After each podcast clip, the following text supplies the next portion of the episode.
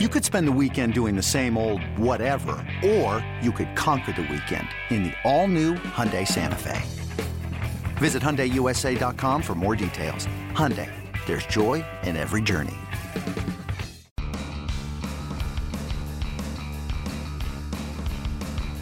You're listening to MLB.com Extras, brought to you by MLB.tv. It's baseball everywhere. It's hard for anything or anyone to take the attention away from what the Blue Jays are doing on the field, but the hiring of a respected front office executive did just that, at least for a day. Welcome to MLB.com Extras Toronto Blue Jays. Matt Waymeyer joined by Blue Jays reporter Gregor Chisholm. Gregor, thanks for your time this week. And of course, the big news of the week the hiring of Cleveland Indians GM Mark Shapiro. He will succeed the retiring Paul Beeston as team president effective at the end of the 2015 season. And Gregor, uh, any, everything I'm hearing and reading seems to indicate that this is really a perfect fit on both sides. Yeah, it really is. You know, and it's you know Paul Beeston stepping aside at the end of the year. I think the one concern, kind of that you touched on there, was that you know this is something that could have taken away from uh, attention that's on this team and on the personnel who put this team together. But you know, I think both sides really handled this one really well. You know, Mark Shapiro um, did hold a news conference uh, in Cleveland, uh, which makes sense because he was there for 24 years, and so he had to address the media and talk to that fan base. But he didn't really take any questions on the Blue Jays, and he said it wasn't something that he was really prepared to talk about for another couple of months, just out of respect to the Blue Jays and, and Beeston stepping aside at the end of the year. And I think that was the right way to handle it. But in terms of the partnership between the two, it really does make a lot of sense. Um, you know, Shapiro, uh, you know, was very influential in, in getting a lot of uh, renovations done uh, at Progressive Field in Cleveland, and the Blue Jays have a very similar situation in Toronto with Rogers Center that needs some renovations done, um, some significant renovations, and uh, is also in the process of trying to get uh, natural grass installed by 2018. So there's going to be a lot of cost concerns uh, involved in that. There's going to be a lot of planning, and uh, Shapiro is a guy who has proven uh, during his track record in, in Cleveland and while he was president um, that he has the ability uh, to, to get that kind of stuff done. And Gregor, of course, uh, the two teams, the Indians and the Blue Jays, are currently playing at one another as uh, we speak on a Wednesday afternoon. Uh, you touched on this already, but is Shapiro in something of a bit of an awkward spot, considering that, like we've said, he's still the GM of this Indians team uh, fighting for a playoff spot, and you never know if things fall into place, they could meet the Blue Jays in October. Yeah, there's there certainly is a scenario. You know, I really, I, I still think the Indians are probably going to fall out of it, um, just based. But they do have the pitching staff, so you never know. They could make a bit of a run, but it's going to be challenging for them just because of the amount of teams that are in the mix for that wild card spot.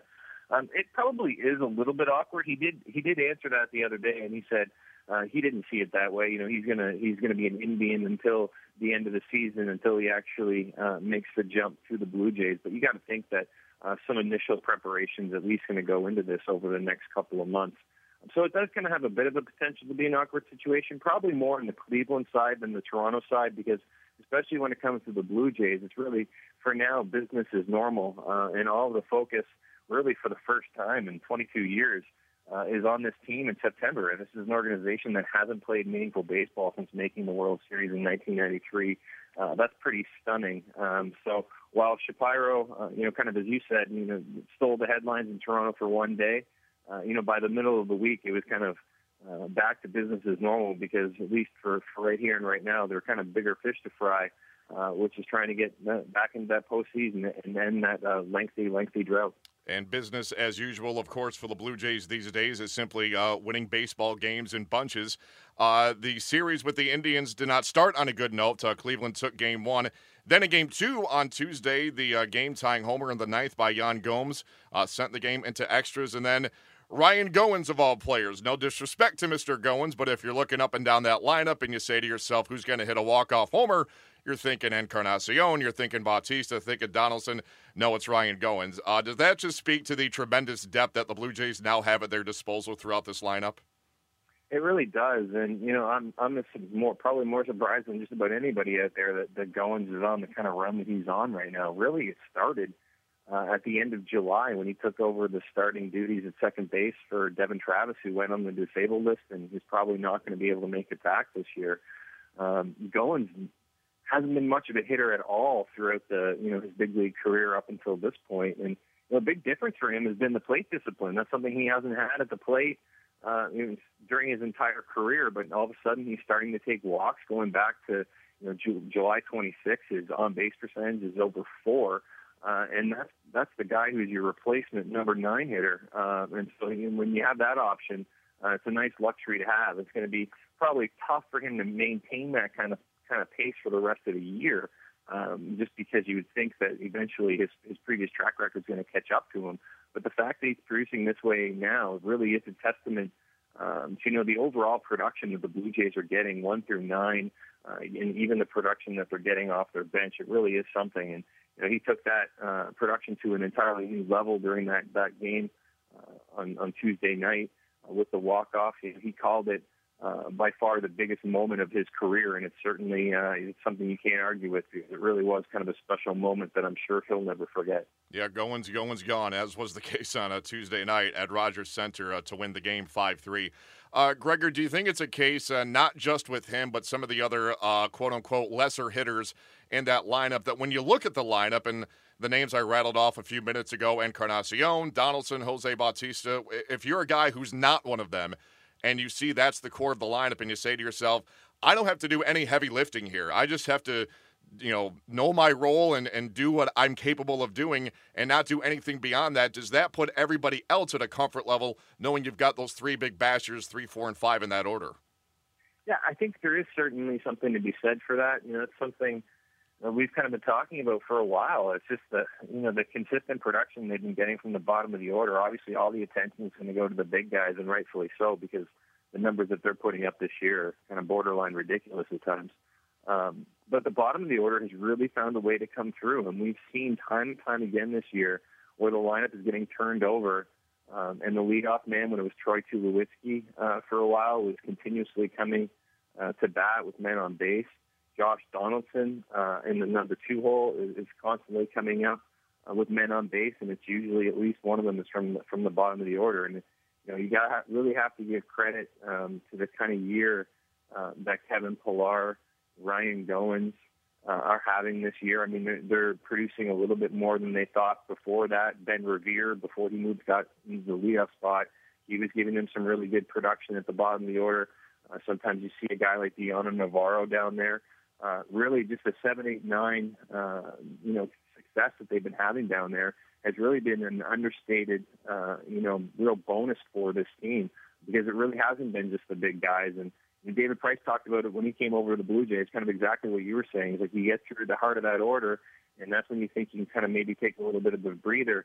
And all of a sudden, these guys are the ones who are causing you a, a lot of headaches and, and create sticky situations for when that lineup gets turned around. We're speaking with MLB.com Blue Jays reporter Gregor Chisholm. And uh, Gregor, the only downer from Tuesday's game, the hitting streak is over at uh, 26 games for Edwin Encarnacion. The on base streak is still intact. That's over 30 games now. He's been on such a rampage uh, since the trade deadline, of course. Uh, what are the biggest adjustments that he's made, either mentally, mechanically, or perhaps both? Yeah, you know, he's just one of those really streaky guys um, that when he's going, I mean, there really is nobody better in baseball. And you're not going to see that for an entire six months during the year. He's going to get his numbers. But, you know, we saw you know, this happened last May uh, was kind of a historic month when he tied the record for most home runs ever hit in May, and you know, this year he did it uh, with a little bit less power, but he did it with the real consistent production with the hitting streak, and you know, his OPS this year was actually uh, higher in August than it was uh, last May, and last May was about as big of a month as I thought I could see a player have, and so he has this tendency to to put put things together in bunches and um, you know, a lot. He'll he often says a lot of it comes down to just his timing and being able to see the ball. Um, you know, talking to John Gibbons uh, this week, manager John Gibbons, he was saying that he just thinks that Encarnacion's kind of just staying through the ball a little bit more and not trying to pull everything. He can get a little bit pull happy at times, and that's usually when you see him uh, on one of his down stretches. But uh, you know, to me, it's really remarkable that a power hitter uh, was able to put together that kind of streak. Because typically, that's not something you associate 26 game streak isn't something you normally associate a power hitter uh, being able to do because they normally have a, a you know a very high number of strikeouts, not necessarily a high contact rate. The home runs might be there, but everything else might not. But Encarnacion's a guy who's never really struck out all that much either. He hasn't struck out more than 94 times since since uh, 2008. So um, he has the ability to kind of contribute both ways, and, and we've seen it, uh, you know, time and time again over the last month. The 26 game streak, nonetheless, the longest in the majors this season. The next longest is his current teammate, Troy Tulowitzki. He had 21 games. That, of course, came when he was a member of the Colorado Rockies.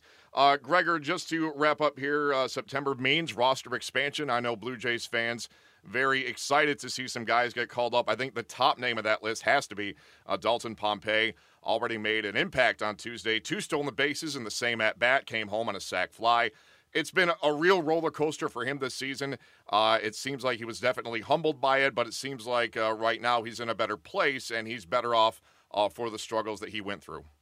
Yeah, I, I think so. And you know, he was a guy who um, you know had so many so many high expectations placed on him going into this season, probably a little bit unfairly so. I mean, you know, think back to last year. This is a guy who began the year in in Class A, went to Double A, went to Triple A, and then eventually found himself in the big leagues in September and essentially won the, the 2015 starting job in center field based on those two weeks that he had uh, last September when he played because he looked that good.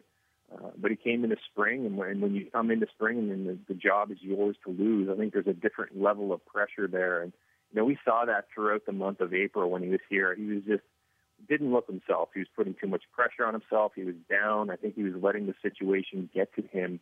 Um, and he would look like a completely different guy when he talked to us yesterday. And, and you know, he says, uh, you know, he understands a lot of people say this uh, and don't necessarily mean it, but he was talking about how he feels that he's a lot more mature than he was uh, the first time around, and you, you can kind of see that a little bit. And, you know, he's a very hyped prospect, still has a bright future. A guy who's only 22 years old. He's not going to get a lot of playing time on this team down the stretch, but being around this environment and this experience should only help him. And the one thing he does do uh, is provide some speed off the bench, and we saw that with two stolen bases in his first game. If you were really going to pick apart this Blue Jays roster beforehand, one thing that you would say is that you know they don't have that element of speed off the bench. They don't really have a guy who can come in and steal bases uh, when some of your slower guys get on uh, in late inning tight game situations.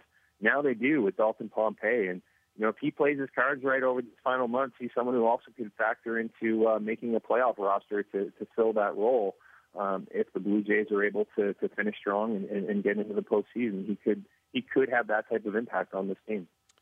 Great stuff as always from MLB.com Blue Jays reporter Gregor Chisholm. Gregor, thanks for your time. We'll do it again next week. Thank you.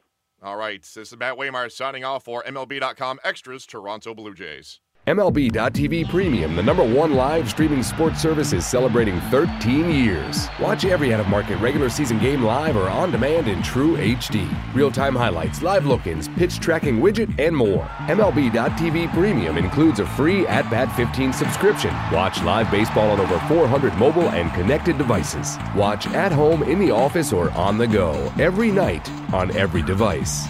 Blackout and other restrictions apply. Visit MLB.tv for details.